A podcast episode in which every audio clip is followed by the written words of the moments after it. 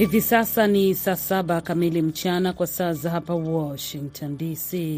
Hii ni idhaa ya Kiswahili ya Sauti ya Amerika, VOA. Hizi ni habari za dunia. Msomaji wako ni mimi Mkamiti Kibayasi.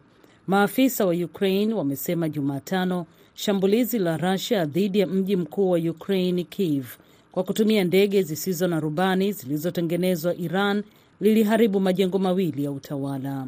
Meya wa mji mkuu Vitali Klishiko aliripoti milipuko katika wilaya ya Shevniki katikati mwa Kiev. Haijabainika mara moja kama kulikuwa na majeruhi wowote. Jeshi la Ukraine limesema ulinzi wake wa anga ulitungua ndege kumi na tatu zisizo na rubani aina ya Shehad, aina ile ile ambayo Russia imetumia kupiga maeneo yaliyolengwa katika mashambulizi yaliyosambaa kwenye miji mingi ya Ukraine. Umoja wa Ulaya uliongeza vikwazo dhidi ya Iran wiki hii kwa jukumu lake la kutengeneza na kusambaza ndege zisizo na rubani ambazo Russia inatumia katika vita vyake nchini Ukraine. Wakati huo mkuu wa ofisi ya rais wa Ukraine Volodymyr Zelensky amesema Ukraine na Russia zilifanya mabadilishano ya wafungwa ambayo ilijumuisha wanajeshi 64 wa Ukraine waliopigana katika mikoa ya mashariki ya Donetski na Luhanski. Taasisi ya juu ya afya nchini China imesema leo Jumatano kiwango halisi cha maambukizi ya virusi vya korona nchini humo sasa hakiwezekani kufuatiliwa, huku maafisa wakionya visa vinaongezeka kwa kasi mjini Beijing baada ya serikali kuachana ghafla na sera yake ya zero covid. Uamuzi wa Beijing wa kufuta upimaji wa watu wengi na karantini baada ya karibu miaka mitatu ya kujaribu kuondoa virusi vya korona umesababisha kushuka kwa maambukizi yaliyoripotiwa rasmi ambayo ilifikia kiwango cha juu kabisa mwezi uliopita pekee. Lakini idadi hiyo haionyeshi tena uhalisia kwa sababu upimaji hauhitajiki tena kwa sehemu kubwa ya nchi, kamisheni ya kitaifa ya afya ya China NHC ilikiri Jumatano. Watu wengi wenye dalili hawashiriki tena katika upimaji, kwa hivyo haiwezekani kufahamu kwa usahihi idadi halisi ya watu walioambukizwa, NHC ilisema katika taarifa Jumatano.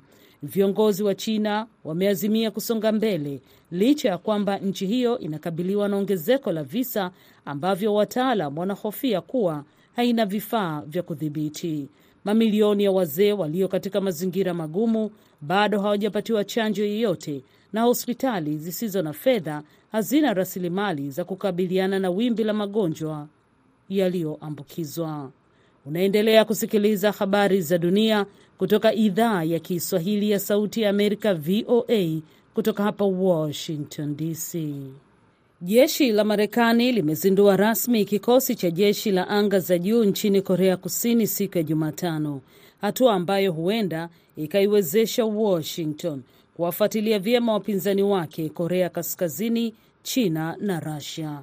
Kuanzishwa kwa vikosi vya anga za juu vya Marekani kwa Korea katika kambi ya jeshi la anga la Osan karibu na Seul kumekuja baada ya Korea Kaskazini kufanyia majaribio makombora ya masafa marefu yenye uwezo wa nyuklia yaliyoundwa kuishambulia Marekani bara na washirika wake Korea Kusini na Japan katika miezi hivi karibuni. Kilomita 48 tu kaskazini na sisi kuna tishio, tishio ambalo lazima tuwe tayari kulizuia, kujilinda dhidi yake na kama inahitajika kushinda. Luteni Kanali Joshua McLeon, mkuu wa kitengo kipya cha anga za juu, alisema wakati wa sherehe za uanzishaji huko Osan. Inaonekana aliizungumzia Korea Kaskazini ambayo mpaka wake wenye ulinzi mkali na Korea Kusini ni mwendo wa saa moja tu kutoka Seoul, mji mkuu wa kusini. Kitengo hicho ni cha kikosi cha Marekani cha anga za juu ambacho kilizinduliwa Disemba mwaka 2019 chini ya rais wa wakati huo Donald Trump kama huduma mpya ya kwanza ya jeshi la Marekani katika kipindi cha zaidi ya miaka sabini. Mwisho wa habari za dunia kutoka hapa Washington. Msomaji wako nilikuwa mimi Mkamiti Kibayasi.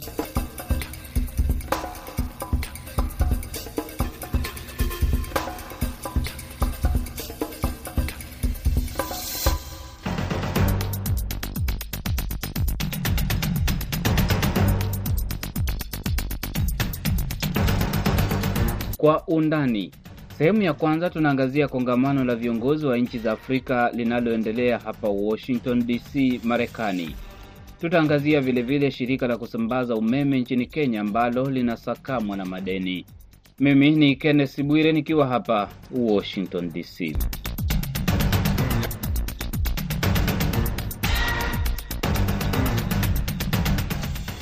Kongamano la viongozi wa nchi za Afrika linaendelea hapa Washington DC kwa mwaliko wa rais wa Marekani Joe Biden.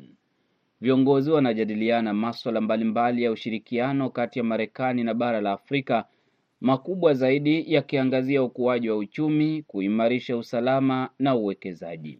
Tayari Rais Biden ameahidi dola bilioni 55 kwa ajili ya Afrika kuhakikisha kwamba Afrika inakuwa na mwakilishi wa kudumu katika Baraza la Usalama la Umoja wa Mataifa, ikitiliwa maanani kwamba bara la Afrika linakabiliwa na changamoto kubwa za kiusalama kwa sasa, na pia kuweka Afrika kwenye meza iliyo na nchi ishirini tajiri duniani. Mikutano kadhaa kati ya viongozi wa Afrika na mawaziri wa serikali ya Marekani inaendelea kufanyika, yote ikiwa ni ya kimkakati kwa manufaa zaidi ya Afrika. Kongamano linafanyika baada ya karibu miaka mitano ya mabadiliko ya sera kuhusu Afrika wakati wa utawala wa Rais Donald Trump. Amin Mwidau ni msomi na mchambuzi wa siasa za diplomasia. Amin, utawala wa George W. Bush ulikuwa na uhusiano mzuri sana na Afrika. Waziri wa mambo ya nje wa Marekani Condoleezza Rice alifanya ziara kadhaa Afrika na alisikika kila mara akisema kwamba Afrika ilistahili kuwa kwenye ajenda kuu ya Marekani. Bush alipeleka misaada Afrika, alipambana na magonjwa kama malaria na ukimwi. Misaada pia ilisambaa hadi sekta nyingine. Alisikika sana, nilivyosema, Condoleezza Rice katika ziara zake Afrika. Utawala wa Barack Obama vilevile vile ulikuwa na mshikamano mwema na uhusiano ulio bora na Afrika hata bila kuzingatia kwamba ukoo wake unatokea Afrika. Wakati wa Donald Trump lilijitokeza pengo kiasi cha Afrika kulinganishwa na shimo la choo.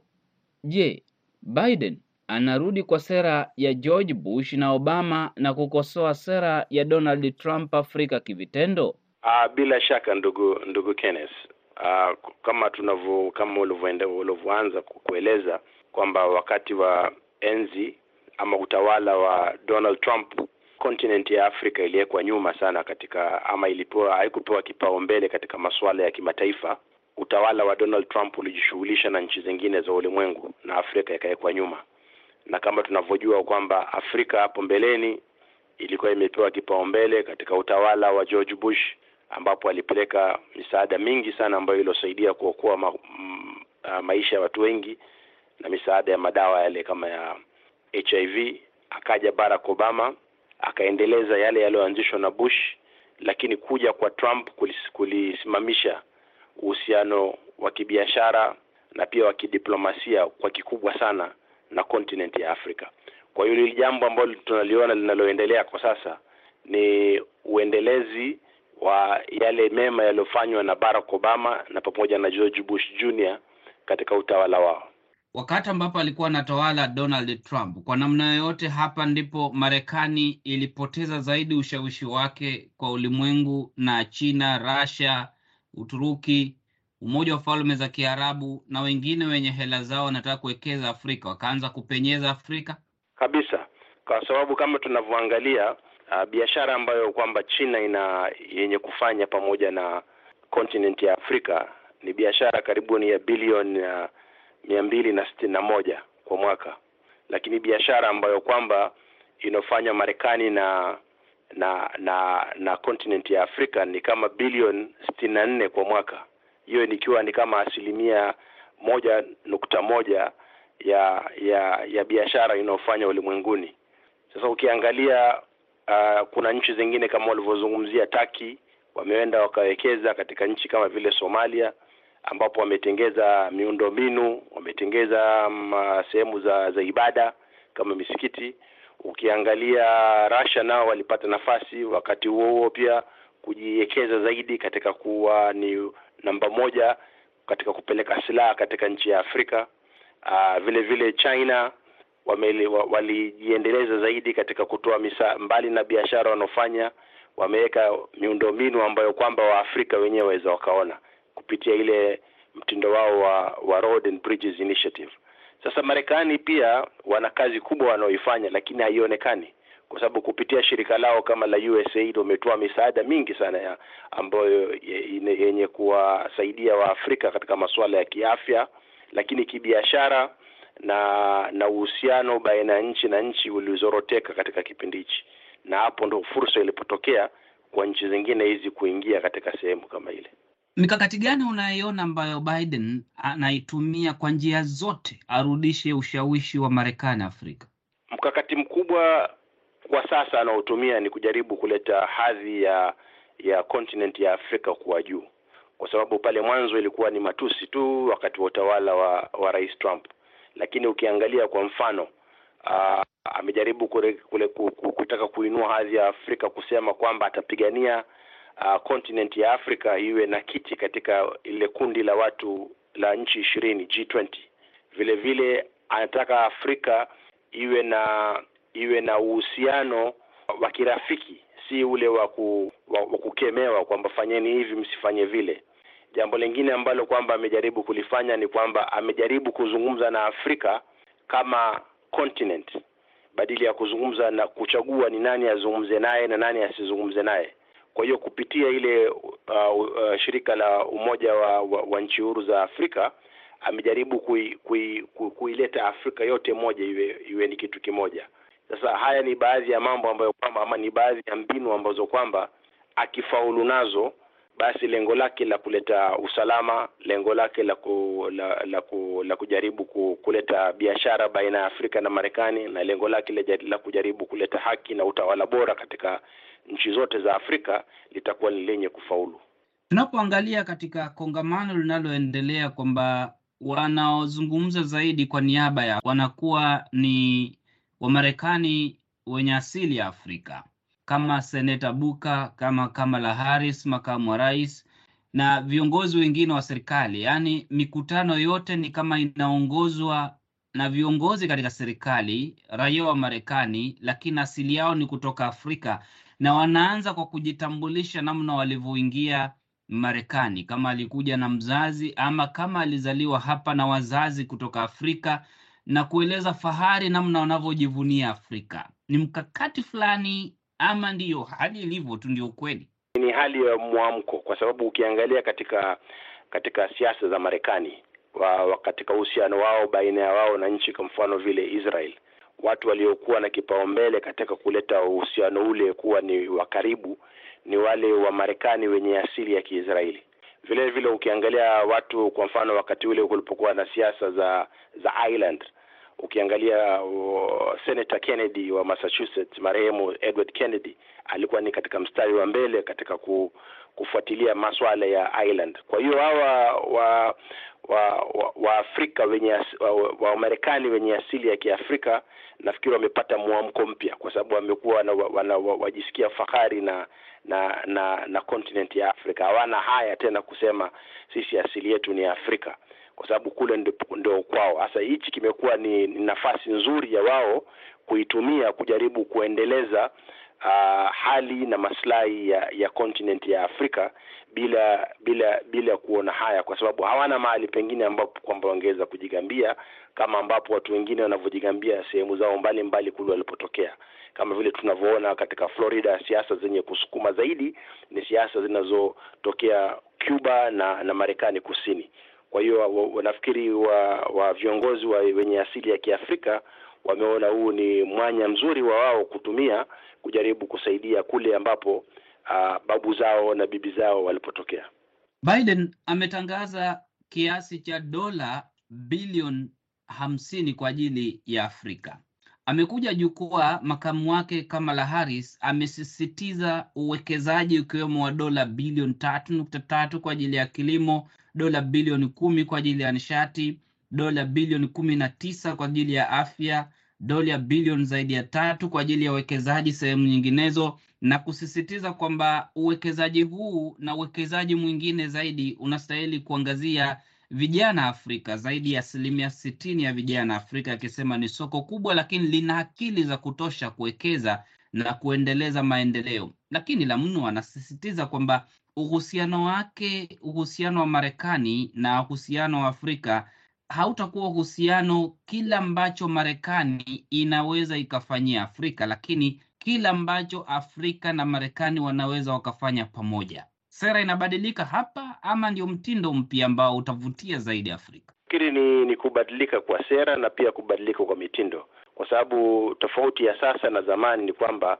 Afrika yaweza ikachagua Ma, ikiwa hawapendezwe na kile ambacho Marekani wanawapatia ama wamewekea katika meza, basi waweza wakageuka wakenda zao wakenda Russia. Ikiwa wakipendi kilichoko Russia, waweza wakachagua wakenda Taki.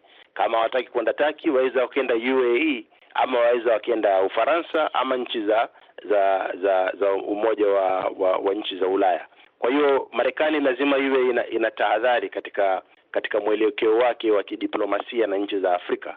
Si si si uhusiano wa, wa, kusema fanya hiki na fanya kile, bali ni uhusiano ambao kwamba utaleta faida katika katika nchi za Afrika na na, na Marekani yenyewe. Kwa hiyo bila shaka lazima kuwe na mbadiliko wa mwelekeo wa kisera katika uhusiano wao ambao ni tofauti na pale zamani ambapo Afrika ilionekana ni kwamba ni sehemu ya majanga tu na ni sehemu ya kwenda kusaidiwa ama kwenda kutoa misaada. Kongamano hili linakuja wakati ambapo Afrika kikubwa zaidi inapambana na ukosefu wa usalama. Hakuna nidhamu ya kiusalama. Yapo matatizo Nigeria, Niger, Cameroon, Chad, Mali, Burkina Faso, Ivory Coast, Benin, Togo yameingia Afrika Mashariki. Kongo wa DRC wanapambana. Afrika ya Kati ipo katika matatizo. Pembe ya Afrika, Somalia matatizo. Ethiopia ina matatizo. Jirani wake Eritrea ya matatizo. Hata huku Kenya pia inaonekana haipo salama kwa sababu imezungukwa na majirani wengi, japo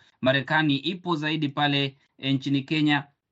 Matatizo haya ya kiusalama yatatuliwe namna gani? Ushirikiano wa aina gani? Maanake kumekuwepo wanajeshi wa Marekani Afrika kwa muda, kumekuwepo wanajeshi wa Ufaransa, wanajeshi wa Ujerumani, na hata sasa mataifa ya Afrika yanaona yanaanza kusogea zaidi mamluki kutoka Russia. Tatizo hapa lijaduliwe namna gani na lisuluhishwe kivipi? Hayo maneno yalizungumzwa pia na mwenyekiti wa Umoja wa Nchi za Afrika aa, ndugu Musa Faki, ambapo kwamba alieleza kwamba ni muhimu ili kupata uh, suluhisho la kudumu kwenye masuala ya usalama, Afrika lazima iwe na homegrown solutions, yaani shida za Afrika zitatuliwe na na na na utatuzi wa kutoka Afrika. Ndio maana ukaona katika sehemu kama vile uh, Afrika ma, magharibi kule kuna ECOWAS ambayo imeshughulikia sana katika kujaribu kutatua maswala yenye kukumba nchi kama vile zilizopatikana na maswala ya upenduzi kama vile Niger na Burkina Faso. Ukiangalia kwenye upande wa maziwa makuu uh, shirika la umoja wa, wa East African Community limehusika sana uh, likiongozwa na aliyekuwa rais wa Kenya, Rais Kenyatta kujaribu kutafuta suluhisho katika swala la DRC. Ukiangalia vile vile katika sehemu ya ya ya ya kwaitwaje huku Ethiopia utaona kwamba African Union kupitia mikakati yake ambayo iliongozwa na ndugu Obasanjo na vile vile wa rais Uhuru Kenyatta waliingizwa wali pale kujaribu kutafuta uh, suluhisho la, la kinyumbani. Kwa hiyo majeshi yenye kutoka nje ni majeshi ambayo kwamba uh, yaweza yakaleta uh, utulivu wa kivita, lakini hayawezi kuleta u, u, utulivu wa kisalama wenye kudumu isipokuwa ni wale wale walioko pale katika nchi watafute ni tofauti gani ama ni mambo gani yenye kuzusha vita hivi, na wakatafutilia uh, masuluhisho yake. Lakini uh, solution iliyoko ni kwamba lazima kuwe na homegrown solutions kwa kwa masuala yenye kuikumba Afrika. Rais wa Ghana Nana Akufo-Addo katika hotuba yake kwa hawa viongozi amezungumzia zaidi namna Afrika na China zilikuwa karibu sana, hazikuwa zinaachana miaka iliyopita na kwamba Afrika ilikuwa na nafasi nzuri ya kuwa na maendeleo makubwa zaidi, lakini kwa sasa China imeipiku na Afrika inakwenda kwa China kupiga magoti na kupeleka bakuli la msaada kuombaomba kila mara. Uh, kongamano hili linatarajiwa kuleta matunda ya haraka ama ni sawa na posa iliyopendekezwa ama ni mapendekezo ya muda mrefu tu kuweka mkeka kutarajia yatakayokuja mazuri? Marekani hayana budi isipokuwa kuwekeza na kuonyesha ni kitu gani ambacho kwamba waweza kukifanyia Afrika, kwa sababu Afrika ishaanza kutafuta njia nyingine mbadala za kuweza kubadilisha hali yake. Afrika ndio continent ya pekee ambayo kiasi kama ulivyosema, asilimia sitini ya watu wanaoishi kule ni vijana. Kwa hiyo ile ni soko kubwa la siku zinazokuja. Afrika vile vile ni continent ambayo kwamba kuna madini tofauti tofauti. Kwa hiyo ni madini ambayo yenye kuhitajika na nchi kama Marekani na nchi zingine za kuendelea. Kwa hiyo wata, Marekani watakapotoa mwanya, basi itakuwa ni vigumu siku za mbele tena kuweza ku, ku, kupata fursa kama hii ya ku, ya kuweka misingi bora ya uhusiano wa kibiashara, wa kisiasa, wa kisalama na kontinenti ya Afrika ikiwa watakosa fursa kama hii. Nakamilisha sehemu ya kwanza ya Kwa Undani. Nachukua mapumziko mafupi, halafu nirejee na sehemu ya pili. Unasikiliza Kwa Undani kutoka Sauti ya Amerika, VOA.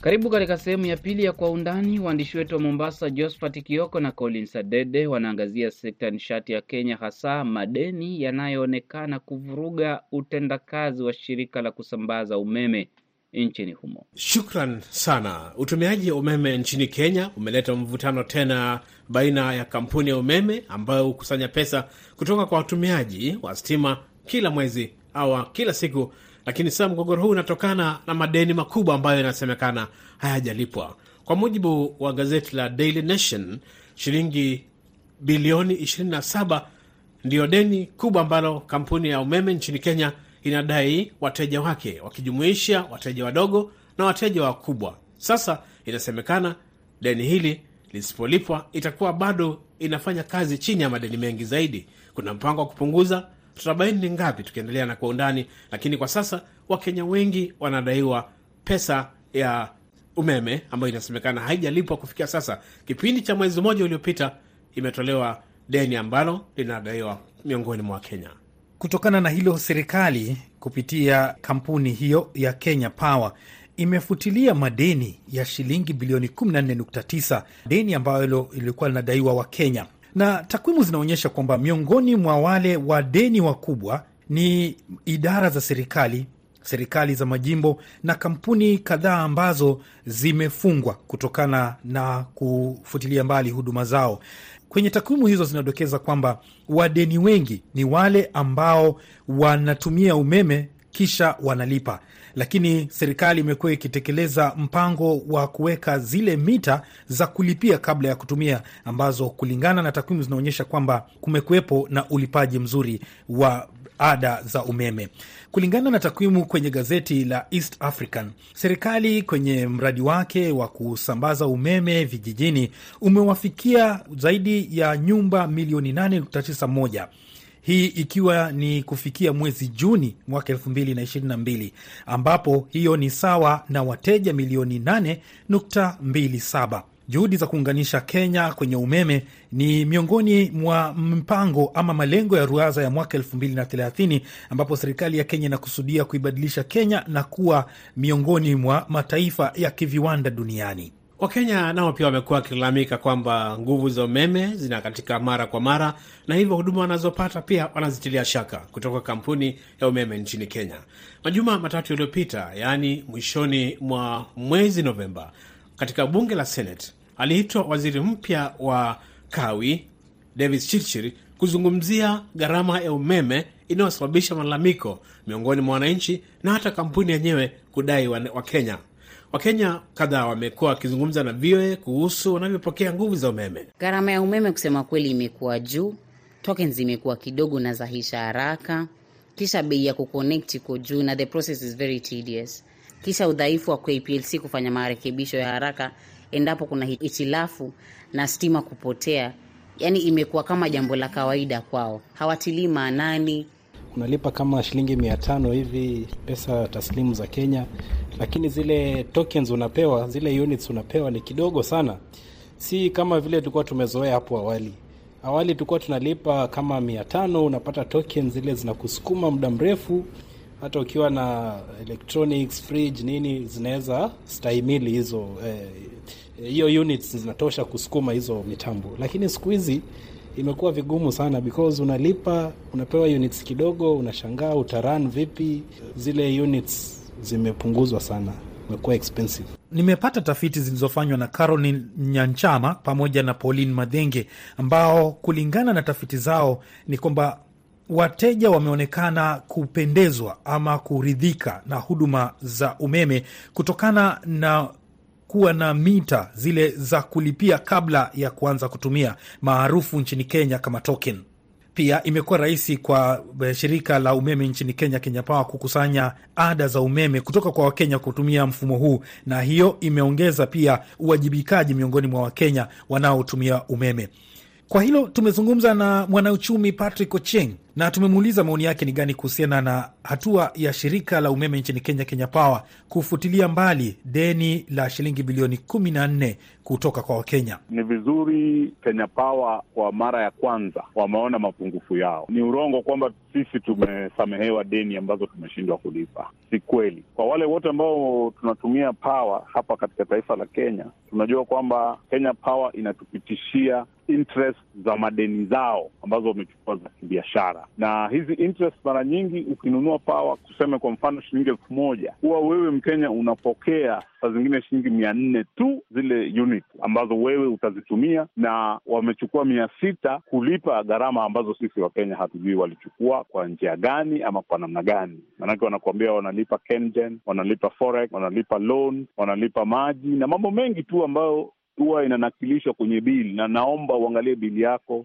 utaona kwamba huwa hatupati pawa ambayo sisi tumenunua. Kwa hivyo tumekuwa tukigharamika kwa madeni ambazo sisi hatujachukua. Kwa hivyo kama ni deni wame wametoa, si deni kwa sababu Wakenya wameshindwa kulipa, ni deni kwa sababu wao kwa biashara yao wamekuwa wakichukua madeni na hizo madeni wana, wanawawekea mzigo wa Kenya na wala hawana competitor, wala hawana mtu ambao anashurutisha, wala hakuna kampuni yoyote nyingine ambayo Mkenya anaweza akakwenda kutafuta power. Maanake Kenya Power ni moja, Kenya Power ni ya kila mmoja, na wanauzia power makampuni vilevile na household. Rais William Ruto hivi karibuni amependekeza kufutiliwa mbali kwa ada ya shilingi elfu kumi na tano ikiwa ni dola mia moja na hamsini ambazo zinatozwa kila Mkenya mteja ambaye anataka umeme. Unazungumziaje hili? Kwa kweli ni jambo ambalo tusiseme tu tuifutilie mbali, tuulize kwa wale wamelipa tangu waanze kulipa ada ya connection fee. Hiyo connection fee imekuwa invested katika sehemu gani? Maanake kama connection fee ingekuwa ni hela ambayo inatumiwa kuconnect wa, wa, wa, wateja wapya, basi ingekuwa ina maana. Mara nyingi katika taifa ambazo zimestawi connection fee huwa inakuwa charge ili naye pawa iwe na nafasi ya kuconnect wengine zaidi ambao wanahitaji pawa. Lakini katika taifa hili kuna watu wengi sana ambao wanahitaji pawa, wanaweza wakalipa, lakini hawana pawa kwa sababu hawajapata infrastructure katika sehemu zao. Hata mimi ambayo nazungumza leo e, nikienda kwangu bara ninaweza nikalipia pawa, lakini sina infrastructure, kwa hivyo pawa haijanifikia ninatumia sola na si mimi peke yangu, ni watu mamilioni katika taifa ambao bado hawapati pawa. Lakini kwa sababu hela zile hazitumiki kwa njia ambayo tunaweza tukaiona, nakubaliana na rais kwamba lifutiliwe mbali. Kwa kweli takwimu zinaonyesha kwamba asilimia uh, 68 ya umeme nchini Kenya unatumiwa na viwanda huku asilimia 42 inayosalia inabakia kutumiwa na wananchi na wateja. Mwanauchumi huyo Patrick Ocheng. Hata hivyo, kampuni ya Kenya Power imethibitisha kwamba deni lililoko kwa sasa bilioni 27 limepungua ikilinganishwa na mwaka uliotangulia 2020 hadi 2021 ambapo deni hilo lilikuwa ni kufikia shilingi za Kenya bilioni 29.6. Hatuna la ziada kwenu Washington. Ni taarifa ya Josephat Kioko na Collins Adede ikikamilisha kwa undani kutoka Sauti ya Amerika, VOA. Mwelekezi wa matangazo amekuwa Saida Hamdun. Jina langu ni Kenneth Bwire. Uwe na usiku mtulivu.